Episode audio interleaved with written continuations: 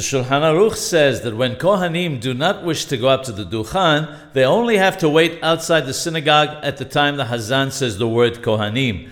However, in order that people will not say about them that they're pagum, blemished, and that's why they didn't go up to bless the people, the custom is that they remain outside till the blessing of the Kohanim is over.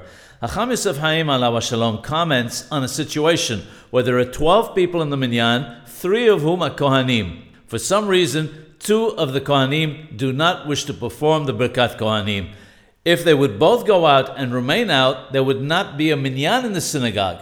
Therefore, they should leave before the Hazan gets to Retzeh and stay out till the Hazan begins the bracha of Modim, and then return to the synagogue to complete the minyan.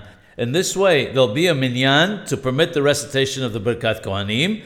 The third Kohen, who was in the synagogue all the time, will be the only one to perform the blessing. Since the other two who were outside when the Hazan got to Retzeh did not raise their feet at that time to go to the Duchan, they are not permitted to perform the Birkat Kohanim, the priestly blessing.